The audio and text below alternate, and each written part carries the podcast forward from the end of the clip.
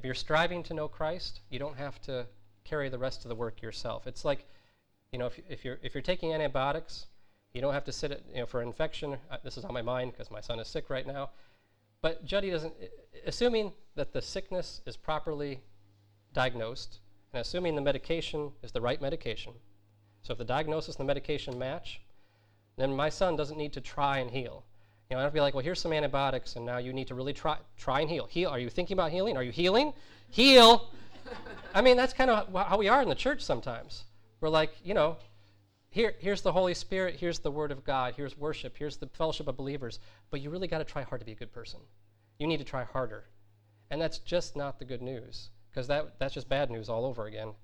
And it doesn't work. It just doesn't work.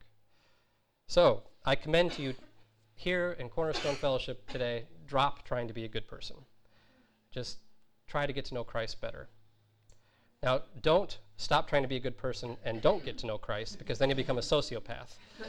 Um, and I don't want it said that my pastor led me down the route. You know, I ended up a serial killer and I felt, you know, tricked by. Anyway. So, that's, that's, I believe that is what this parable and what this passage tells us to do to put the relationship with Christ at the center of our lives and to drop all other striving.